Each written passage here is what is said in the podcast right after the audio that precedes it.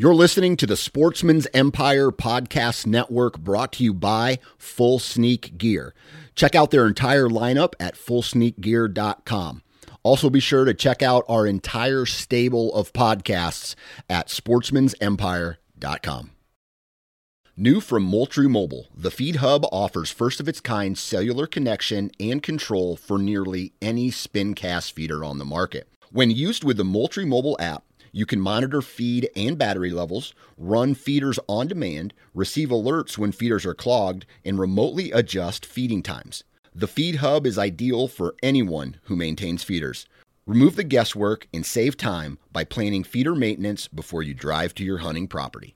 For more information, visit moultriemobile.com. This episode of the Sportsman's Nation is brought to you by Outdoor Edge and their complete lineup of replaceable blade knives fixed blade knives, and game processing kits. Now, we've all been there before, trying to field dress your wild game with a dull knife. This is where Outdoor Edge really steps in. With the razor safe system, you can have a brand new razor sharp blade with just the push of a button. No more dull blades and no more problems processing your wild game. To check out all of the products from Outdoor Edge, visit OutdoorEdge.com. And at checkout, enter the discount code NATION30. That's N A T I O N 30 for 30% off of your purchase. Welcome back, everybody, to another episode of the Michigan Life Outdoors podcast. Thank you for being here. I hope your hunting season's going good, whatever that might be, whether it be for, you know, whitetail, ducks, whatever it is, waterfowl. I hope you guys are out there grinding, getting it done, getting some animals on the ground and in the freezer. Want to apologize. We've been gone for a little bit because a lot of us here on the Michigan Life Outdoor crew have been hunting our asses off. We've been out west, Colorado, Montana. We've been grinding it out here during the rut in Michigan, Ohio, and some other areas and things like that. But we are back and ready to, uh, you know, deliver some great content to you guys. Carson and I meet up. I drove down to Ohio uh, to meet up with him at their deer camp down there, and um, we just have a BS session about the story behind his buck that he got. If you guys want to see what that looks like, head on over to the Instagram page at Michigan Life Outdoors and be sure to uh, you know check out those photos and congratulate Carson. But he just takes us through some strategies, uh, what we're doing, kind of like what we're seeing here in Southeast Michigan, um, and we just go through our you know our rut process right now. Hope you guys enjoy it. And uh, if you're listening to this, this is coming out the week before opening. Good luck to uh, all you rifle hunters out there that'll be opening here in, in the state of Michigan on November 15th. Uh, so without any further ado, here's Carson and I. All right. Dude, this has been a while since we've been all, well, we're still not all together. Busy people, huh, Lee? we're, we're, Welcome to Ohio. Yeah. Welcome to camp. Thanks for uh, letting me come down here and check out this beautiful trophy you got on the ground here. What do you think? Tall, isn't he? Dude, I think he's awesome. My first non-typical buck. He's probably I don't know what the score is. He's got so much mass here, 135 maybe, but I don't care what score is. That thing's got five on one side, three on the other, super tall, one brow tine, just all whacked and different. Tell the tell the listeners what you call him. Um, I don't, I don't lefty, know. right? Uh, oh, we you have lefty. lefty. Uh, lefty. We have a lot of lefties. So on this property, we've had a lot of uh, left strong antlers uh, on the left side. Okay. The real lefty, the original lefty, was uh, really special, like 170, 180 in weight. We saw him camera a bunch of time. Neighbor saw him. Everyone knew he was there, and then he just disappeared. Didn't see him all last year, all this year. No trail cam pictures, but I haven't heard of anybody getting him either. And deer like that's pretty special. But um, that was the lefty name. This was just the the non-typical five by three. We kept calling him the five by three. And uh, he was my favorite buck that we had a, a trail cam picture of. So I stayed on that property. Third hunt, got lucky, walked right up. Uh, the quick story was, I hear him coming, hear him coming, and I'm looking. I'm, I've got to be close. I got three cameras, camera on myself, two other cameras going, trying to film myself. The Like- juggle. Yeah, the juggle, my heart's beating. Oh, yeah, look up. About 40 yards, 50 yards. Uh, a whole bunch of turkeys come up. Oh man, just turkey tricked me. Shut the camera off, shut the camera off, shut the camera off. Look up, and he's splitting the turkeys, walking right between them. The turkeys kind of spread out, and he just mows the path like Jesus coming through, just right through the middle. Make way. Here comes Big Daddy. And I'm like, oh my gosh. And at first, from that far away, you know, he's not super wide, about uh, 18 inches wide or so. I'm like, oh, it's probably one I'm going to pass. I look a little closer. I'm like, oh my gosh, that's the five by three. That's the target buck. I recognized him. And so I had to turn all the cameras back on now. Now he's getting closer and he's kind of like on a mission, walking like he's doe searching, just getting on the move. And I'm reaching up, turn this camera on, turn this camera. I already had them all on. I just shut them back off. I heard him coming, but I thought it was the turkeys. It was the turkeys. He comes up and he's kind of facing me. Uh, usually wait for a broadside shot, but Had a lot of experience. I'm like, I can make that shot, and, he, and he's gonna any closer, he's gonna get to my stand. I'm scared he's gonna smell where I walked in and stuff. And I'm er, try to stop him. He doesn't stop. He's just he's just moving. Cameras are rolling. You guys will probably see that on YouTube. And pull back. Right, I was gonna aim right between the shoulders, like more up front, and this mess of antlers is in the way. I can't shoot because he's got these huge brow tines and all the antlers. He's like has a force field, so I got to move it back a little bit more towards like the last couple ribs and put a shot on him. Uh, we let him lay overnight just to be sure, but he only went 100 yards. Just he probably dead in a minute. We should probably tell the folks first off what time of year it is. So it's prime time. It's November. Um, you got a tick on you? yeah. what the crap? So I came down here to Ohio. Uh, I was passing through the area for work, and I knew these guys were down here. And Carson's down here, and he's he's caping out this animal. And I, I mean, yeah. How, how many how many ticks are coming off this animal? This right is now? crazy. It is frosted last couple nights. We're early November. I mean, it's been down to 25 degrees. We had them quartered up, and this thing is covered with ticks. So we brought Lee here, and uh, we said I'm going to skin out the face because I can't bring him back to Michigan with the um, the brain and the core. Right. Uh, it's a Michigan law, and a lot of states are like that. You have to check Sure. on your rules. But I want to get this bad boy mounted, and so I'm like, here, come watch how I skin out the face. And I already have him quartered up. I already uh, just have the hide here up to the neck, and have it on a nice table here. And I'm gonna start skinning out the face. But yeah, these ticks are. I can't believe they didn't die. It's been freezing, but Well, that's one good thing to to be aware of. Even if you're in Michigan listening to this, I mean, it's you know, you always got to be careful with with the amount of ticks that come off these things. And it seems like every year everyone says it's a bad tick year, but I can say for sure this year it's been awful with ticks, at least down here in Southeast Michigan. But uh, all right, so you know, everyone listening to this right now, it is prime time. It is the first week of November, Yep. coming into the end of it, and uh, it's rut. I mean, it's it's prime time. These these bucks are out chasing right now. This is the time, obviously, you want to be in the woods, and in my opinion, it doesn't matter what time you get in the woods. of day you're talking. Right, exactly. Like if you got to drop the kids off at school or you got to be around and you got a couple days off, go out there at nine o'clock after you drop the kids out and just sit all day because these deer are going to be moving around. If you've got cell cameras out, you probably know that. You're seeing a lot of activity during the day. Uh, you're probably seeing bucks you haven't seen all year That's That- very true. that are coming in from other other properties and things like that because they're running. But one thing I wanted to touch base on right now is what kind of I guess I, I should say what kind of tactic did you have in mind going into this hunt? So we're very blessed to have a couple different properties, and really we're letting the cameras do the work. We've been out of there for months. We have cell links, so they're sending us the pictures on our phones, and we're not really patterning the deer with these. We're just inventorying them. We Sure. said, This buck's on this property. This one's on this property. This one's been here in the last three days. This one's got a cycle of every seven days, or or whatever's going on. And so we play the wind, and we play our access points, and then I hunted this property um, three times because I, I was just after this buck, and it, and it was a good property too. But I hunted three different stands on that property, so each time I hunted was a fresh stand, never hunted clean. Walked in there, and third time's a charm. Got him. How crucial is the win? Because a lot of guys like are, they'll think like, oh, I only got five days off, and I got to get into this stand, and I, this this is my stand, this is my spot. But you can really blow it out. Every every opinion is different. I would say. Um, Kelly's probably a little better at tree stand, my brother. at honey, maybe Tom too. I just I'd walk up on the ground and shoot them. Seems easier for me. Yeah. I guess that's not the norm. Most people get them out of tree stand. This is only my second uh, big buck ever out of a tree stand in my life. And you've seen the, the trophy wall. Got Yeah. a whole handful of them. Every other one, I walk up on the ground and shoot them, um, which is pretty ironic and crazy. That's we got to have a podcast about walking. Call you the ground mole, man. That was it. I sneak. I'm slow, but I get there.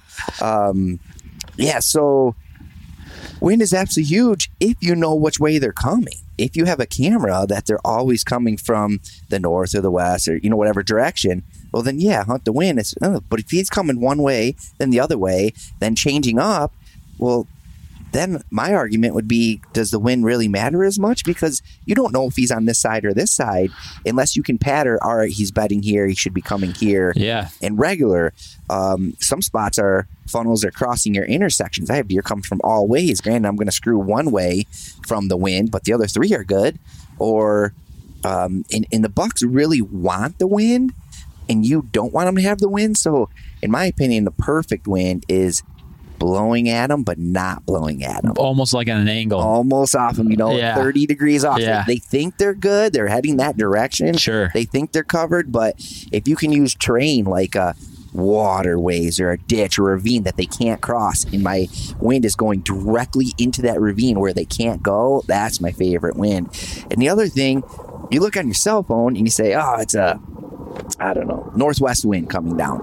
Uh, perfect. You get out there and it's a west wind or it's a north wind and Sure. the degrees are off where your train or the thermals are coming down or up. And so the wind, yes, there could be talk about days about the wind, but actually going out and checking, uh, dropping some scent that travels, uh, a little little puffer. puffer or something like that, and then blowing. A lot of times I'll go out there and I have three stands in mind or two or something, and I'm like, well, I actually get to the property. I'm like, man, that second stand's better than the first one. But from my phone, I couldn't really get that because you're talking about minor degree changes.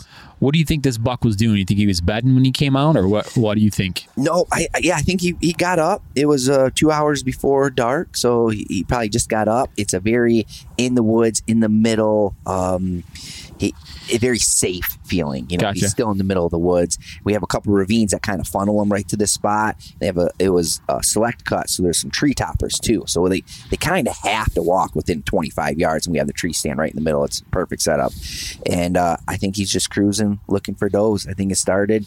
Uh, he, he wasn't on a hot doe, wasn't following one, but he wasn't the cautious, slow looking around like the normal big bucks are. It's, he's just step, step, step, step, step. He, he's covering some ground, Yeah. some movement, and we've had him on um, on this property many times in the previous week. So he's just moving, moving, moving. He moved too much and got in trouble. Now I know he's just gotten up, or you thought you thought he just gotten up. Had you seen much activity going on down there? Does more separated, bigger does by themselves? Uh, any other smaller bucks chasing? Anything like that? So the sign would show that it was not rut or pre-rut. I saw two bucks together, which was extremely weird. They were young though. Okay. And then I saw all this does that we've been seeing have been in groups. Now they're kicking the button bucks out, and sometimes they're um, next step would be separating, you know, the Yeah. individual. But they've been kicking the button bucks out, and they've been. Uh, but then we've seen chasing. So it wasn't real aggressive breeding chasing, but it's walking. Doe runs away. The buck loses interest, and the buck gets back interest. And, and not, you're talking about this was five days ago now, so Right. it's probably. I saw videos of my buddies posting. And now it's it's on. The eighth yesterday was my favorite day in Michigan to hunt. Yeah, I mean, in Michigan, it feels like you know, well, the weather's warming up up there. Um, you know, it, it's a we've got a cold front coming in this later on this week, so I think that's going to switch things up. And anybody listening to this, obviously, as you know, uh, openers on Monday for the rifle. Michigan, November fifteenth. That's right in Michigan. So you're gonna want to be in the woods if you can these next five, you know, four days leading up to that because those deer once they start to hear those gunshots they know something's wrong. We all know this. They kind of st- that, that throws off their pattern. Typically by then they're not really in the rut anymore. If they are it's it's the last part of the rut. And then you know you've got a short window now to to go after your target buck because you know he he's going to bed down. He's not going to get up much during daylight hours, and uh, it almost kind of pushes him back into that nocturnal kind of thing. changing fast. It could also change in a good way if you don't have a buck on a property that you're maybe a target buck that you're going after. Um, after opening day, you could have some show up, especially if you have some thick cover. Like it, they just move and change. Right. The other thing too is, yeah, like you said, like that, you might have a buck that you don't have on camera, and you know the time is ticking down too. So if you got a decent buck that you hadn't seen before, you think he's mature enough where you're you're comfortable with, you know, taking him, just because you don't have him on camera or, or the one that you know you thought that you would have this year, that four year old, you know, 140, 150 class deer. If you're happy with it, I would pull the trigger or send the arrow now because you don't know what's going to happen here in the next four to five weeks. You might not see another buck the entire year, or you might only you might only see spikes, and you don't feel comfortable shooting spikes. If you see a decent, you know, eight point or whatever makes you happy, I would say go ahead this time of year after rut, let it fly. Don't pass a buck on the first day that you would shoot on the last day. Exactly. Yeah, we all get in this predicament. Um, it's different in Michigan too because I know we all have a lot of us have the combo tag, so we can we can take two bucks.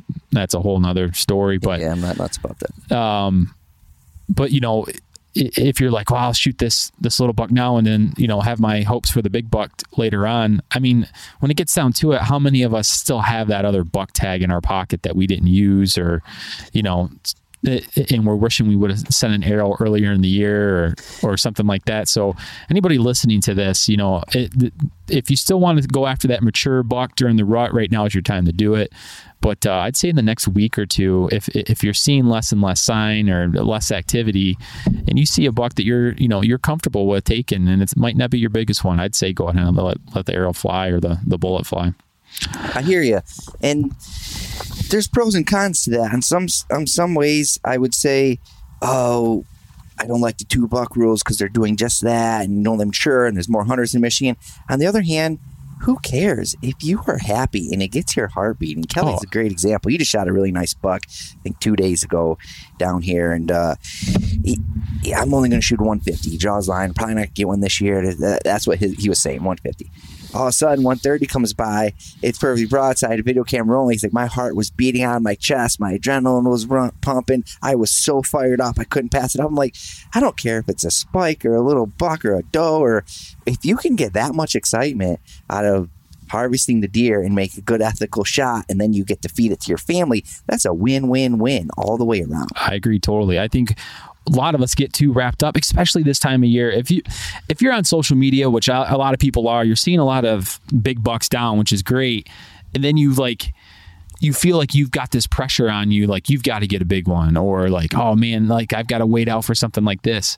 I wouldn't do that. I agree totally with what you just said. If your heart's beating and man, you're jazzing the stand and you've got buck, you know, that buck fever where you're shaking and you're stoked about it and you haven't got one yet, man, I I agree. Let it fly. and put that into perspective, right?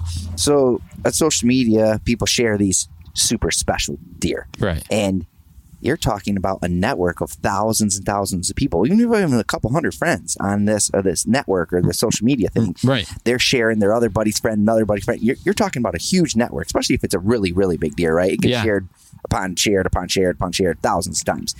Um, we were talking about that in our- close little hunting camp down here, and we were like, "Man, just a mile away, there was this buck, and this buck. That's three bucks within a mile." I'm like, "There's probably, uh, or I'll say five miles. There's probably a hundred people hunting within five miles here. This is the spot, right? This is where you want to be."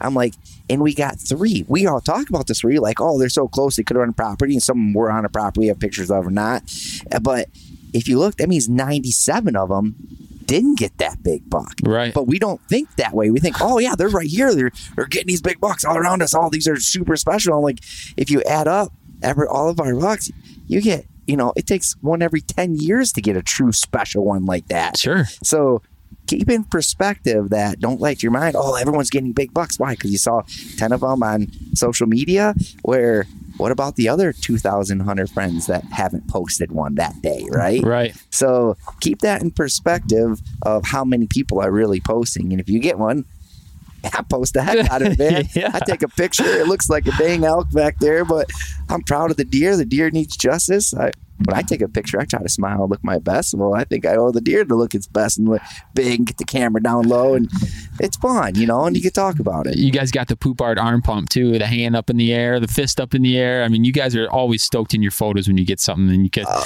you can see the passion pouring through in your photos. If you're excited about it, shit, show the world. Don't put a lot of work into it. I Yeah. also think it's respecting the deer of, oh wow, this is a special animal. Also, it's like, hey, I worked my butt off for this thing, and this is when I finally decided to pull a trigger. We're year round. I mean, listen to all our podcasts here. We're always doing something to work on this. it's well th- think about it too like your family back home you're taking time away from them as well if you go down there and you're not showing you're excited it might not sit over with the family very good after a while you got to be pumped let it pour out show how you know happy you are to to put in the time and get animals like that There's special memories too. Them photos last a long time. We we do actually spend quite a bit of time on photos. We'll take a half hour and throw out hundred pictures on our phone. You can delete them if you don't, but Sure. get a really cool picture. And I'm, Yeah. "Ooh, I'm gonna put that on a wall. In Twenty years. Oh, look at that one. You know, it's right showing the kids all that kind of stuff. It's a memory. Pretty special. So as we're going right now, Lee, I am skinning out. I call it degloving, skinning out the face and the skull of this this buck. Um, I started. yeah tell okay so basically you cape it out like a for you, you normally would for a shoulder mount Yep. So I hung it out, butchered it, capered, caped it out, hung it upside down, head down, skinned it, got all the quarters, the back straps, inner tenderloins, and that's the you know the harvest. That's the meat. Right. So the easy thing to do would be to leave it like this. And if you wanted to keep it in Ohio, down here in Ohio, take it to a taxidermist. Yep. You wouldn't have to do any of this. Done. Set it up. You already told us that you're doing this because you want to bring it back to Michigan. So then you, you must have a taxidermist that you recommend or you want to use. Yep. So basically, what we're doing now, tell them after the cape, it's caped out where you started on the head to start peeling back and uh, to keep the cape good. Perfect. Couple reasons to do this. One is bring it back to the taxidermist in your state, and multiple states I cannot bring back into Michigan. You know, Right. Michigan law, and a lot of states have this rule. It's very common. Um, two, if I wanted to freeze it, say it was warm out, and I was still hunting down here for a couple more days, or in some other state, or in Michigan, and I wanted to keep hunting. Um, if I don't have access to a, a freezer, or this doesn't fit in my freezer, I can deglove it out and skin the face out. Yeah. Also, bigger animals, you're in Colorado or out west or you know some of these states, the like an elk head for example, that weighs forty some pounds. You're trying to pack it out with all your meat, you just can't handle it. So That's just the head. That's not including the cape just- and everything yeah, else. that's just the head. So if you can skin it out and wedge out the antlers, you can get rid of all that unnecessary weight that has to be done anyways, and you can pack out lighter. So back to the start, how I get here, we skin it down. Um, take away the quarters, all the meat. I skin it as far up the neck as I can while it's still hanging. basically you're rolling back a sock and you're you're you're you're rolling it up towards the antlers. Yes. And you're trying to get obviously as much neck meat as you can out without starting to damage the back part of the head basically. Exactly. So uh, another thing, if you're going to mount an animal, I used to stop at the rib cage um, when I'm gutting it. Uh, cutting up. I used to stop at the rib cage. Hey, I'm going to mount this one. First thing the taxidermist do does is cuts from where you stopped up to the back of the leg. They have to do that to get the form in there. So now we cut up not all the way like you would a doe when I'm talking about gutting from the bottom now when it's still whole. So you don't break the chest cavity. I used to break the, I used to not break The chest sternum. Anybody listening like the sternum. the sternum. Now I go halfway up the sternum a little bit, okay. and then I V off to the back side, the white Yep. side of the leg, and V off to the back white side of the little leg. So I'll stop at the sternum when I'm just gutting it. Then when I have it hanging, I continue that cut. I guess it's two different times. I stop just a little bit into the sternum. I used to not go in the sternum at all. Now I go four inches up. Okay. Four or six inches up. Depends how big the deer is. Now I'm to the middle of the sternum. I'm not all the way up by the neck, but I'm halfway up the sternum, right where I'm going to start to V towards the armpits, I would call them. So I stop right there. I got it. I take it back to wherever you're taking it back. Hang it up. Then from this point, as I'm skinning down, you know, it's upside down, the legs first, around the the small of the back. I get up to that chest cavity. I cut down to I cut the legs off, right? Yep. So you're not using those. I cut now from the sternum, the middle of the sternum to the armpits, and then back down the white side or the back of the leg. Be like the elbow of the front legs. Yes, exactly. To the elbows. Then I continue to deglove it, skin it all the way down to the face, like we said, all the way um, far towards the head as we can. If the antlers get in the way, far as you can. Then I stop. I stop right there. I cut off the neck. Now you just have a small portion of neck and the head and the hide. You know, keep as much as you can. You want to go extra, right, far back, if you're going to do a, a, a, a shoulder mount. Yep. Then I come back up. Now I finished harvesting my meat, cleaning all that up. You know, I did that two days ago. Yesterday I cleaned it all, I've got it for sausage, the back straps, I vacuum sealed everything. Now I'm back onto the cape and the head so I can bring it back to Michigan and get it mounted. So I had this in the refrigerator the whole time. Now I start at the base of the back of the antler and I V it back towards the body would be. Gotcha. That makes sense. Then I take the other antler, I V it back. Once them two V's come together from the back of the antler towards the body, back of the antler towards the body, then I continue straight back down to where the spine would be Gotcha. the top. Then I go as far down as necessary to clear it over the little bit of a nub of the neck that I have left.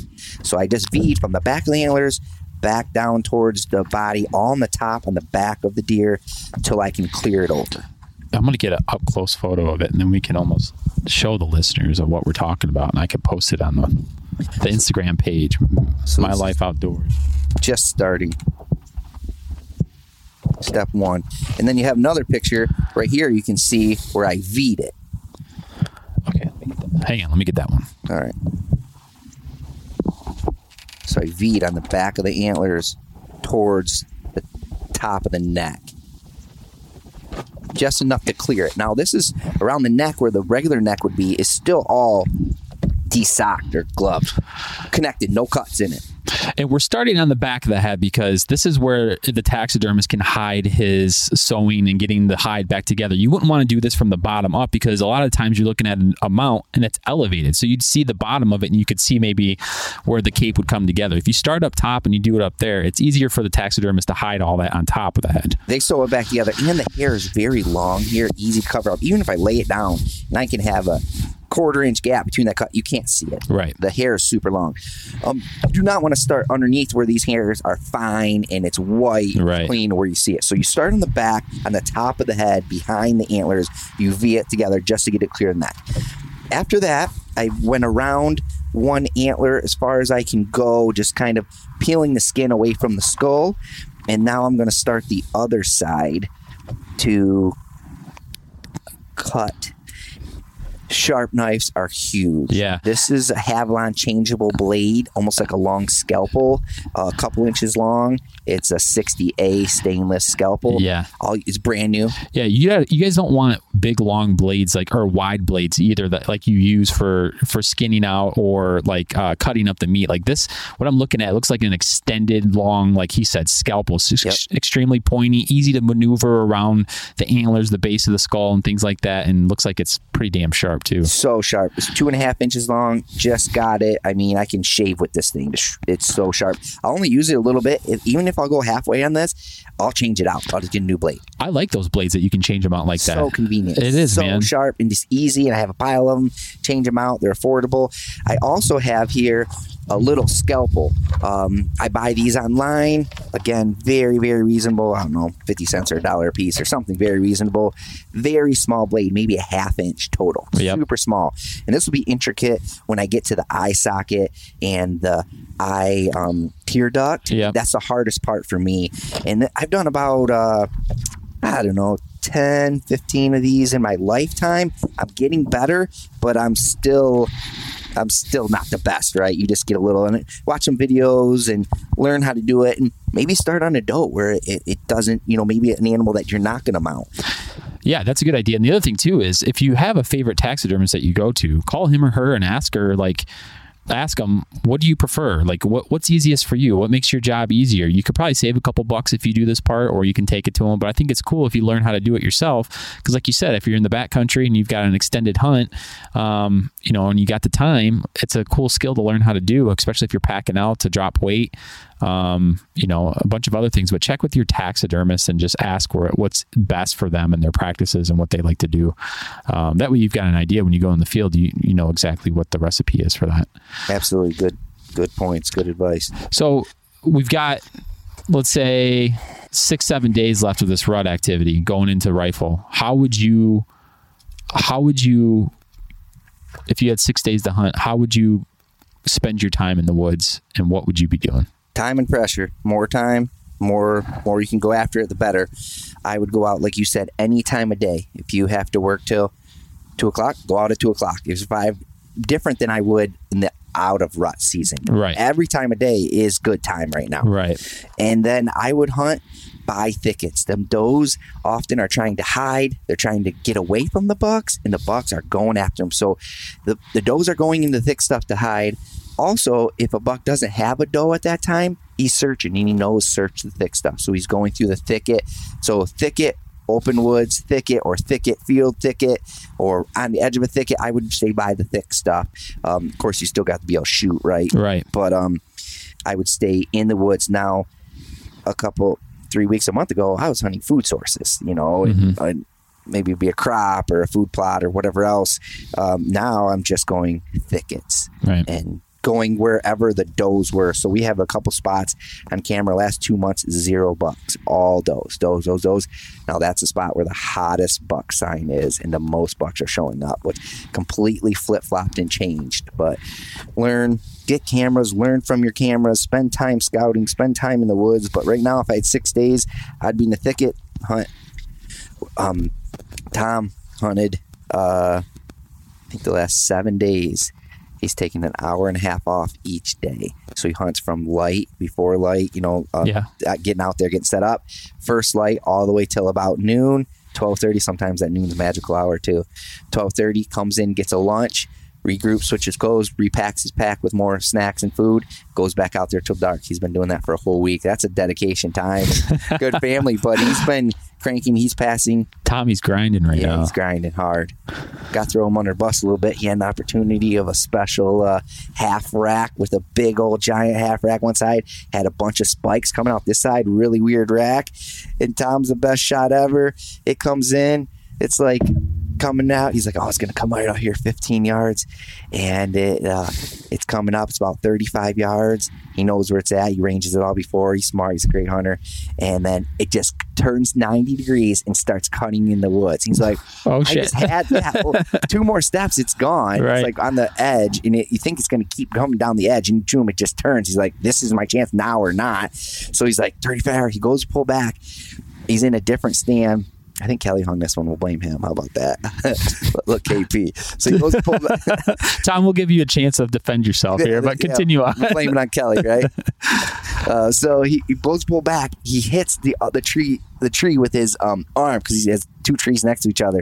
He goes pull back, hit the tree. Oh crap! He has to adjust down, slide down in his seat, get his butt down so he can have a full draw back. Meanwhile, he's thinking he's got two seconds. He knows that 35. He his two pins are, I think. Uh, 20 and 34, 20 and 35 or something where his two pins are Yeah. on Spot Hogg. And so he's like, use the second pin, but and he's pulled back. He forgets that in his mind because he's hitting the tree. He gets a little bit flustered, pulls back, aims right at it. Perfect shot, smooth release. It, it- but he uses his 20 pin, his top pin. Goes right underneath it. Right underneath it, two inches underneath the pocket, and just hits the ground. The buck doesn't know what's going on.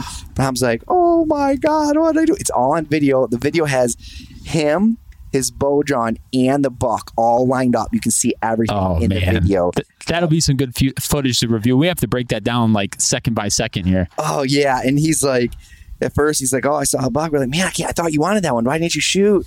And he just doesn't say anything. It took two days for him to tell us.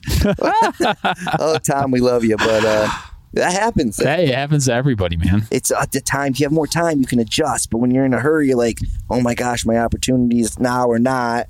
And uh, he just slipped and and didn't didn't aim high like he should have. I want to get your opinion. Back home, we've had a lot of rain uh, in southeast Michigan. Um, I'm not really sure about other parts of the state. I'm pretty sure it's been pretty wet everywhere. A lot of the farmers cannot get in the fields. To normally this time of year, a lot of the crops would be off. So Yeah. that's one thing that we're fighting with, and I think it's a unique situation um, this year. There's a lot of corn still up. Yep. Beans really not that much, but there's a lot of corn for those deers to hide in and things like that. How would you suggest to a hunter listening to this back home to hunt those kind of areas that still have a lot of crops up around them, a lot of areas for those deer to hang out in, and not specifically, you know, out in the open like they typically are this time of year. Yeah, so um, if they're chasing, they're going to make tons of noise. Keep that in mind. If it's a quiet day, you hear them running, all right. If you have a water spot in the crop field where the, the crop was lower or died, I would sit on a five gallon bucket in that spot if they're in the corn. If it's a windy day, and I've done this like 20 times, I'm over 20, but it's going to work. Statistically, he's on track to at least have it work it. one time. this is a great idea. It's never worked for me. So how, we'll start with that. If it's super windy and you're in the middle of the day, I walk corn row to corn row, and you, and especially if you have a good farmer, there's no weeds. You can stop. You can look down 25 yards is my bow. 25 yards is so windy, the noise doesn't matter at all. And I've looked. I've come upon does like that, but never come upon a buck. And the does, I'll be 10 yards from them. I can see their butt, and I'm looking, and they just don't. They're not even looking. They're they're smelling, but they're just you know walk uh maybe with into the wind Sure. and uh, side by side. So if you ever see a buck or a desired deer or just want to try it, now is one of the unique times because we have so much crop up. Walk, uh, walk in the corn rows, row by row by row, and especially if you see a buck that goes in there, and then you know it's ten o'clock. All right, he's not chasing the doe; he might be down for the day. A lot of times they'll just go straight in and bed down, maybe Right. not even far. Go to that, track them right down, go slow. Only works on super windy days, but another uh, back pocket. I can't wait to get a deer like that one day. Some of them fields are big; you walk for hours, but uh, I'm over twenty, but at 21 might work. We'll see. I got a big up, uh, you know, the entire field back basically behind my house is still standing corn back there. And, Yeah. you know, when I get home and I'm hunting this weekend, that was one thing that crossed my mind. It's like, you know, rut activity, you think they're going to be running around, you know, nonstop, just out in the open or in the woods. That corn is a great area where those does feel like you were talking earlier, those thick covers and things like that. Yeah. They'll use that corn the same way. So, yep. it, they'll, they'll be hiding from those bucks. They'll kind of be away from them a little bit, trying to get away. So if you can do your due diligence ahead of time, walk around the cornfield, see where the tracks are heavier. Maybe they've got an entry point of where they kind of go in. Um, you know, use that if, if it's windy, use the five gallon bucket technique or hide in the brush or on the, the creek, um, you know, where the brush row's at. Try to see if you can get them come in and come out. Switch it up. It's that time of year where you can get away with a lot. Um, Absolutely. just because the Bucks are, you know, they got one thing on their mind and one thing only. So you can get out there and change it up, you know, try to try to adapt to the situation. And um, yeah, so well, I guess everybody listening to this, we just want to wish you good luck on opening day rifle in the state of Michigan. We are going to get back on track. We've been super busy with trips out west. Um, you know, these guys went out in Colorado. We're definitely going to, you guys heard that on the last podcast about how they did out there. Uh, we'll get into my trip in a few weeks. Um, I just got back from Montana a little bit ago as well for elk out there in the mountains. We're going to share some tips and tricks with you guys for that if, if you're planning a hunt for 2022 of what you can do. But wanted to wish all you Michiganders good luck on opening day uh, this Monday, November 15th. Um, you know, aim small, miss small, shoot straight. We wish you guys all the best. And uh, yeah, any closing thoughts for you, Carson? Couple rules. Patient hunter gets the buck. Yep. Give it five more minutes. Um, three rules. Our dad told me. I tell my kids. They're simple, but if you follow them, you'll be a much better harvester. I'll call it after you get that from me. Wait for a good shot, the right angle, right distance. Wait for your time. Don't don't jump the gun. Wait for a good shot. Pick the hair you want to hit. It's aim small, miss small. Yep. Real small, tight. Smooth release Yep. That goes with gun and bow, right? Yep. Slowly squeeze the trigger. I tell my son he's seven. Uh, last year he harvested a, a eight point buck and little breakers of five are shooting crossbows. You're not strong to pull them back, but after you shoot, I want you to still aim at that spot. I'll count to three. I tell them, or you're seven. I count to seven. I make it. My point to this is I want them to still stay on it after they shoot. So those are the rules. Uh, came from my dad passing down, but they're simple. But I still tell myself on this buck, wait for a good shot. Yep. Here you want to hit smooth release, and uh, yeah, good luck out there. Have fun. Enjoy your time. Reflect on life. It's a it's a therapy, I believe. it's a good day. I mean, here's my other advice. I know sitting in a blind or sitting in a tree stand all day is extremely tough, but opening day, if you want to talk about all bets are off, deer are being pushed everywhere. Shots are being fired. They're constantly up, moving around. If you sit in your blind all day long and you can bring the snacks out there, bring the coffee out there, whatever it is, uh, you know, nowadays a Yeti will keep your coffee hot all day long. sit in the stand all day long or in the blind and don't get up. Just challenge yourself for one day, November 15th. See if you can do it. If you've never done it before, I promise you, you're going to see some activity and some and, in, in times of the day that you didn't think were possible.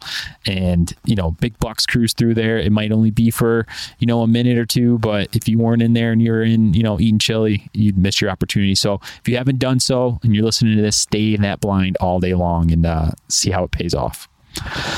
All right, everybody. Good luck, and uh, we'll catch you here next time. Thanks for listening.